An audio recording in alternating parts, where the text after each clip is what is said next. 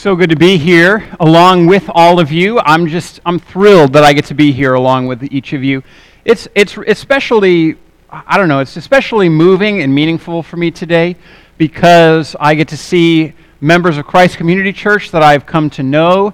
I pray for you, I appreciate you and love you, and members of Orland Park Christian Reformed Church that I've known for eight and a half years now, and I love you also. And it's really great to see the two coming together. So this is very meaningful. It's very, uh, it's very powerful. And if I cry, that's probably the reason for all of it. Uh, and, uh, and so just, you know, be aware of all of that at the outset. I do have a question for Don Waterlander before we start, a couple of them.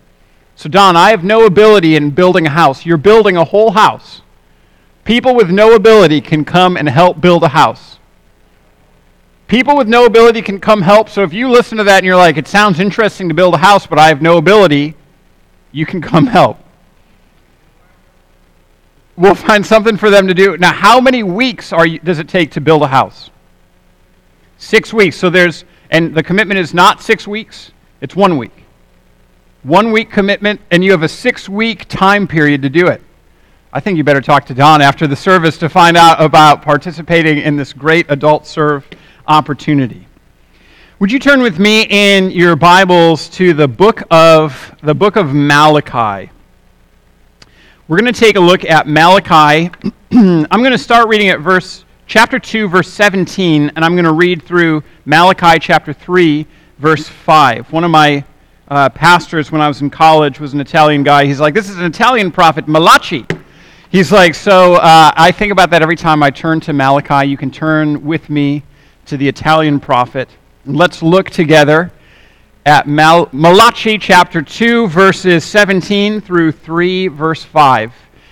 Part of why we're going to be talking about this is that we're in the midst of Advent. And Advent is this beautiful time of year where we prepare ourselves to celebrate the birth of the Lord Jesus Christ. Advent means appearing, it means the appearing of the Lord Jesus Christ.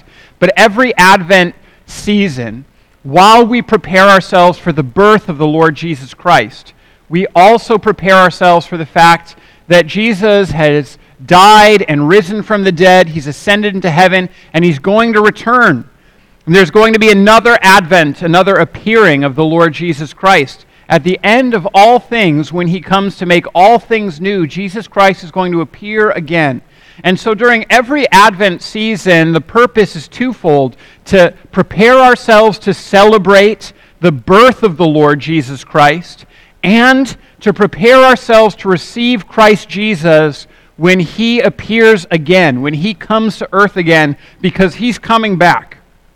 And Malachi chapter 2, verses 17 through 3, verse 5, talk about that.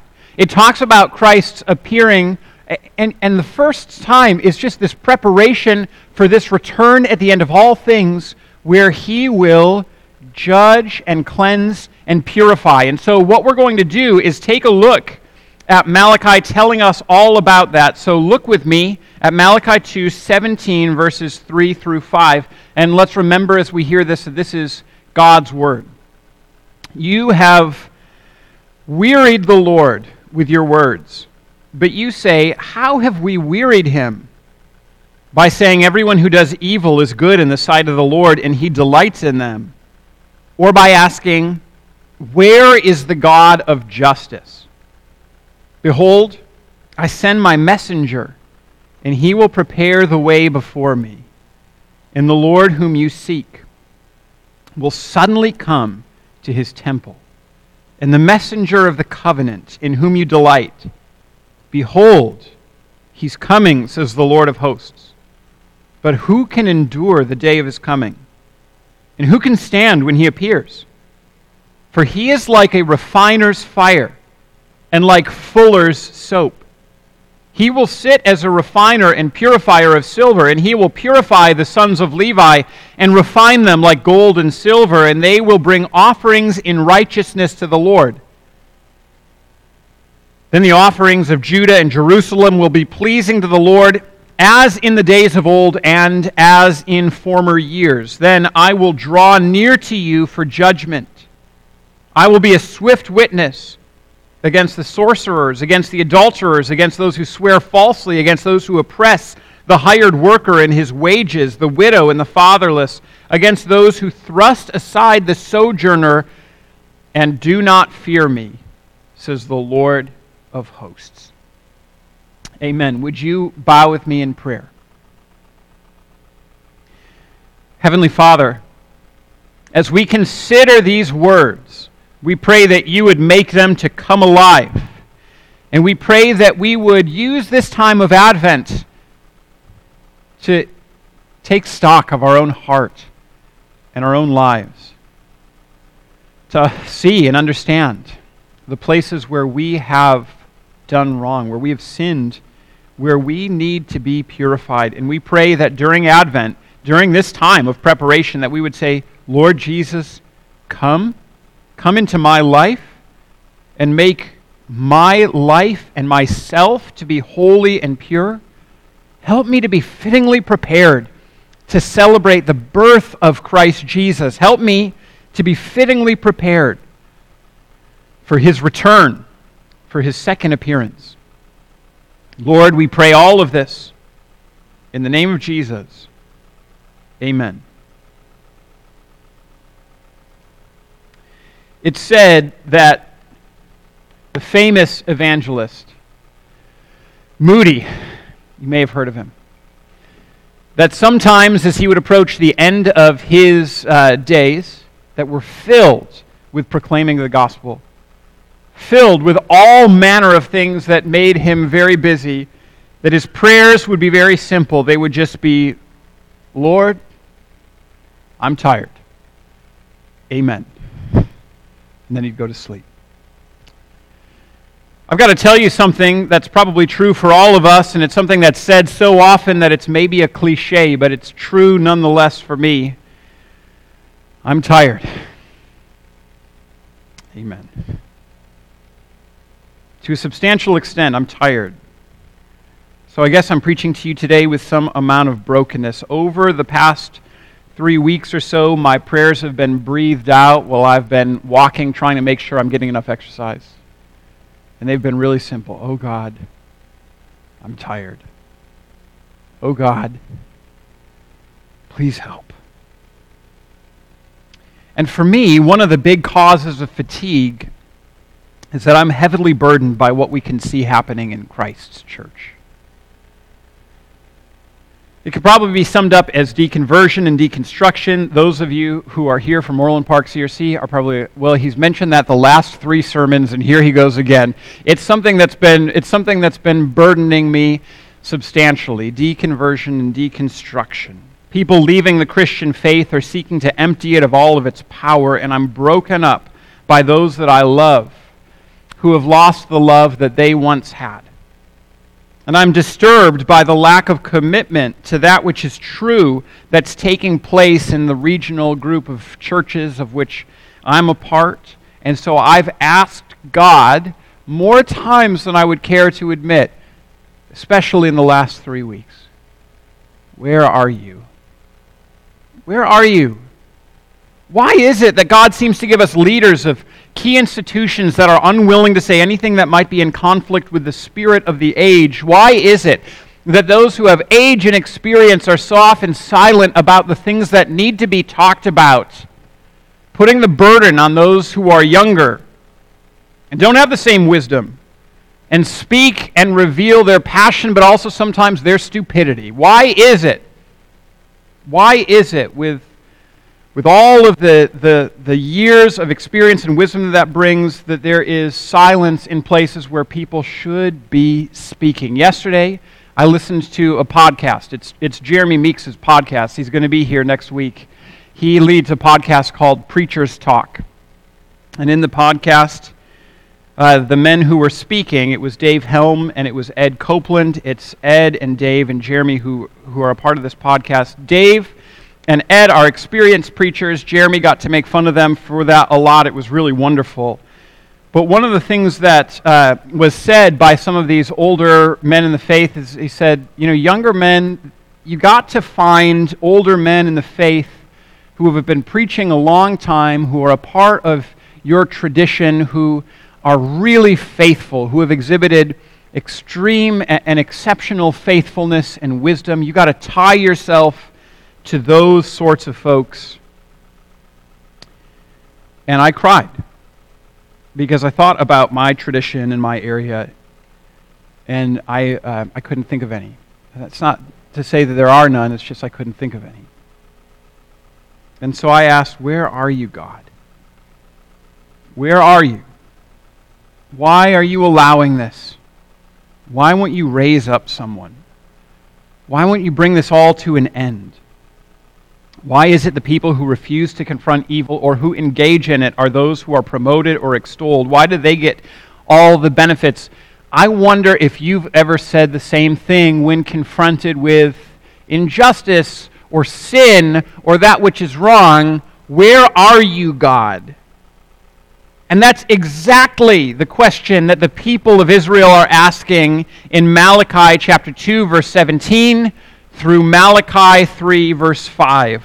To quote the Bible exactly, they're asking, Where is the God of justice?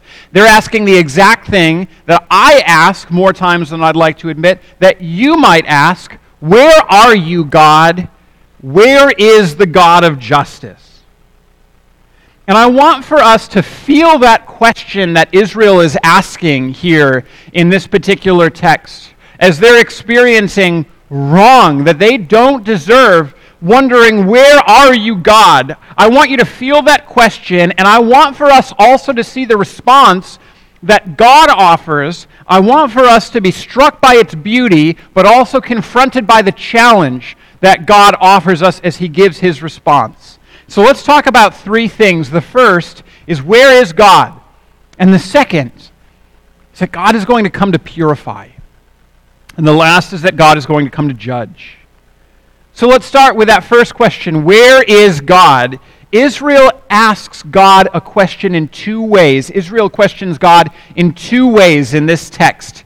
Let me read verse 17 again. You've wearied the Lord with your words, but you say, How have we wearied him? By saying, Everyone who does evil is good in the sight of the Lord, and he delights in them, or by asking, Where is the God of justice? This is what Israel is asking. Here's what they're saying they're saying everyone who does evil is good in the sight of the Lord, and he delights in them. Let me explain. Israel, at this time, had returned from exile, and the promises of all of the prophets were ringing in their ears. All of the promises that all of the prophets had given that were so excellent and wonderful that Israel was going to be restored to national prominence, that they'd have their prosperity returned to them, that the temple would be rebuilt for them, that worship would continue in the ways that it had before they had gone off into exile. And when they returned, it didn't seem like their fortunes had been returned. Malachi is the last prophet that we have before the New Testament, last book of the Old Testament, and he is with the people in this time where they've returned from exile, and it doesn't feel like what God has promised to the people of Israel has actually happened to them. They are not as fortunate as they were. They were oppressed by foreign nations. They had to continue to pay tribute to Persia. Their pagan neighbors hadn't looked out for them. The temple that was built looked nothing like the glorious structure that Solomon had built and had been the center of the religious worshiping life of the people of Israel for generations. In fact, after the new temple was built, there was cheering, but there was also weeping. And people, you couldn't tell who was cheering and who was weeping. And some of those might have been tears of joy because there was a place of worshiping again. Some of them might have been tears because they knew what the Temple of Solomon looked like, and they knew that this temple that was just built was nothing like it. Not even beginning to compare to the grandeur of the temple that used to be the place of worship for the people of Israel. They were poor and suffering, and all of the nations around Israel seemed to be prospering at this particular time. And so, what they were saying is, it seems like God has no real issue with evildoers. It seems like He only has an issue with us. It seems like he has no problem with any of the evildoers that surround us. It seems like he only has an issue with us. And so they punctuate it again. They say, God must delight in evil people. He must not care when bad things happen to his people. And where even is he? Where is the God of justice, they say? God, where are you? And Israel is saying this so much that Malachi is telling them that they have wearied God. Malachi reports that Israel has wearied God with their questions. And this is a challenge for me. Because I sometimes pray this prayer God, where are you? It's a challenge for me. And throughout the Psalms, you have these bold and honest prayers that express doubt, prayers that are inspired by God. From the lips of our own Savior at the cross, we have the words, My God, my God, why have you forsaken me? Isn't that asking, Where are you, God? He's quoting Psalm 22, which wonders the same thing. Why have you forsaken me? How is that okay? But the question that Israel is asking here is not okay and is wearying God. Let me give to you the key difference. Israel's statements and their question demean God's justice. They're stating that he's not an opponent of injustice. They place themselves in judgment over God's actions. We're the just one, you're the unjust one. We're the ones bothered by sin. You're the one who winks at it, God. You're the one that excuses it. We're the ones who do good. You are the ones, you are the one that is okay with people who do evil. And so here's the problem with what Israel's doing. To imply or state that you are more just than God is evil. To imply or state that God is not God is wrong to imply or to claim that our understanding of morality and justice is superior to that of the Lord God is sinful, and it wearies God. And God replies that He is a God of justice who will judge all who do evil on the day of judgment. And this is what Israel wants, right? Is this what you want? the return of the Lord Jesus to judge wickedness and to bring in his kingdom that will not end, where there will be no more death or sickness or sin. Isn't this what we want? Well, it should be. But this is actually where the passage gets more challenging because God says that He's going to return, He's going to appear, and He's going to purify chapter 3 begins Behold, I send my messenger, and he will prepare the way before me, and the Lord whom you seek will suddenly come to his temple. He will send his messenger, and the Lord will appear in the temple. Wait, wait, wait, wait. Isn't it all the problems outside of the temple that need to be addressed? Isn't it all the problems outside of the church that need to be addressed? Shouldn't, shouldn't Jesus appear to purify and go to all of those things out there that are the issue and make them right so things are comfortable for me again, so that he can deal with all the problems that I'm facing, all the injustice that I see out there, all the sin that I see out there? Shouldn't he deal with that? Here's the challenge for Israel and for us today. God says, I'm going to show up to purify, and I'm going to show up in church. And then I'm going to purify the pastors. And then I'm going to purify all the church members before I even look at the world. That's a challenge for Israel. Do you see what he says? He says, Behold, he will suddenly come to his temple, and the messenger of his covenant in whom you delight. Behold, he's coming, says the Lord of hosts. He will purify, verse 3, the sons of Levi and refine them like gold and silver, and they will bring offerings in righteousness to the Lord. Then I will draw near to you for judgment. I will be a swift witness against all of this. You see what he's, you see what he's doing? He says, All right, you want injustice solved. I'm going to show up in church. I'm going to go for the pastors first and then for the church members, for all of us who are like, the world is so broken. God says, yeah, yeah, yeah. But when I show up, I'm showing up at church and I'm dealing with you first. You are the ones I'm dealing with. You pastors are the ones I'm dealing with first. Then you church members are who I'm dealing with next. That is who I am purifying. Do you want to be purified of sin? I hope that you do. I hope that you, I hope that one of the reasons you are in church here today is that you want to be purified of sin. You want to have your own sin removed from us. I hope that we realize a few things. Here's the first one. We have a tendency to say that the biggest problems that the world faces are the problems that exist outside of ourselves. All those things that we can point to on the news, all of those people that we could point to that we know that are the problem outside of ourselves. Here is the issue. The most fundamental problem that you and I face is our own sin. Our own sin. We are living in a time in America of unusual division, the kind of division that hasn't been seen in, in most people's lifetimes. At least that's what some of the older members of Orland Park CRC tell me. We, they, I keep hearing this again and again during pastoral visits. I don't remember a time where things have been this divided. I don't remember a time where things have been this messed up. We live in a time of sickness and death. We live in a time of riots and siloing and injustice and the death of the innocent and encroaching secularism and the lifting up of sexual immorality. And we cry out for God to end it and we should recognize what brought sickness and death into the world in the first place, what brought division and trouble in the first place was sin. And for the way for you to be freed from sickness and death is for you to die with your own sins purified and cleansed. And so you should want this for Jesus to come and bring purification. You and I should want this desperately, but it isn't easy and it isn't nice.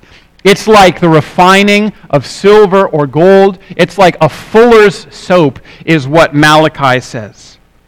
A fuller's soap, let's talk about that first. A, fuller's job was to cleanse and to whiten cloth at this particular time, this time in Israel. In Jerusalem, the cleaning process took place in the fuller's field outside the city because the smell was so bad when it took place. Fuller's soap, you know, we think of soap as being nice smelling. Fuller's soap smelled so gross you weren't allowed to use it inside the city. You had to go into the fuller's field next to the city.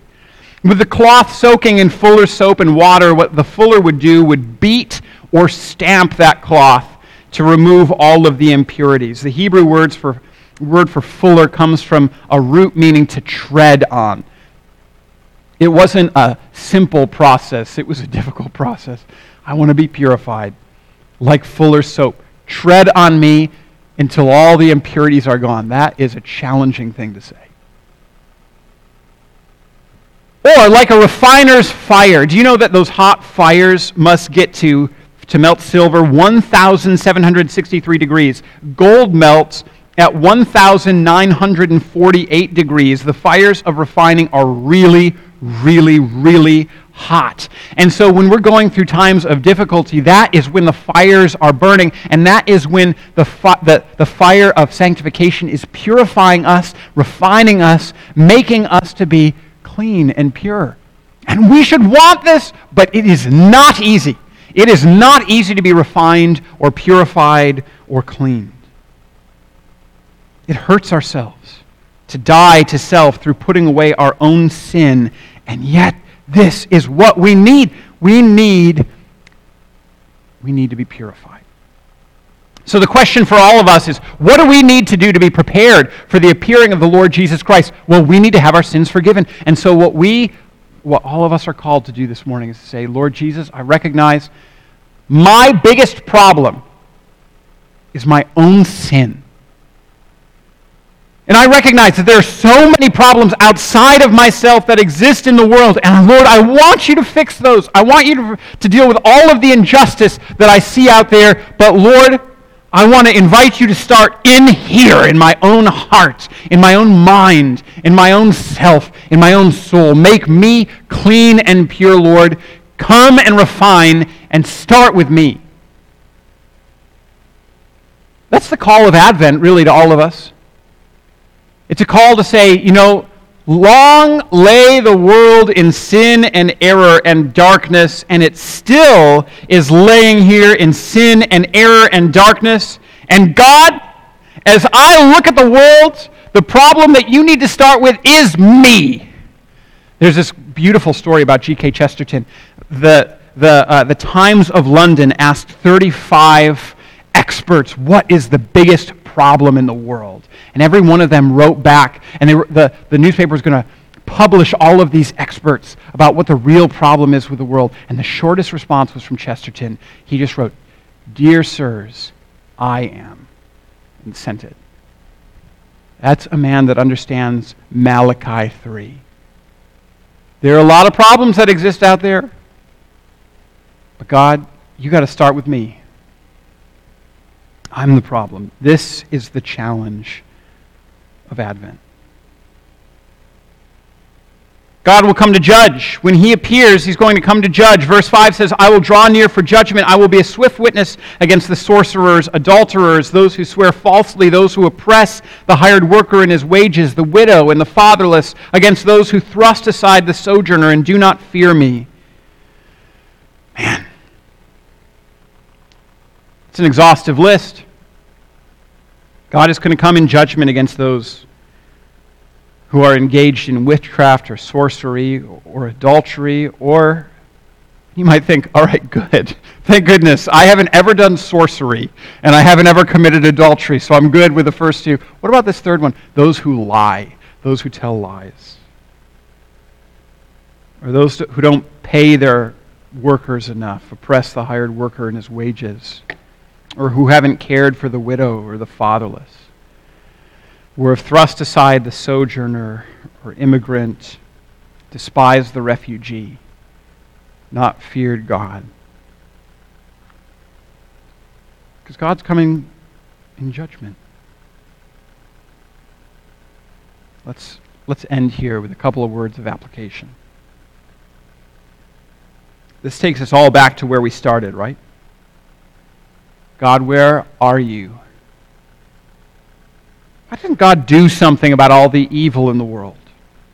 Why doesn't He do something about sickness and death? It's important for us to recognize that He already has. And this is what it's called it's called the incarnation. Where's the God of justice? He's wrapped in swaddling clothes and lying in a manger. He's in the temple because he had to be in his father's house. Where's the God of justice? Well, he's the bread of life, the water of life, the good shepherd who lays down his life for the sheep. Where is he? He's in Jerusalem, walking where the crowds are. He's allowing the soldiers to nail his hands to a rugged cross. He's bleeding and dying He's buried in a tomb. Where is the God of justice? He's risen. He's ascended. He's at the right hand of the Father and will come again. Why doesn't he do something about sickness and death and evil and injustice and wrong? He has through his life, through his incarnation, through his death, through his resurrection, and he still does. Every time the Holy Spirit enables an evil, evildoer to repent of sin and believe God's doing something. Thus, we know for certain that he will. The Lord Jesus Christ has not turned a blind eye to evil. He does not delight in evildoers. It wearies God to suggest otherwise. Jesus either saves sinners now or he will condemn sinners them when, then when he returns. Either way, justice will finally and fully be served, and the righteous from all times and places will prosper, and the wicked from all times and all places will suffer. Do you want this to happen? Do you want for the God of justice to return and to make all things right? I pray you do. I do. Well, then invite him to start within your own heart and bring purification. Admit that you're a sinner that needs to be healed. And he'll heal. And when he returns, we'll be ready. Hallelujah. Let's pray. Heavenly Father, Heavenly Father,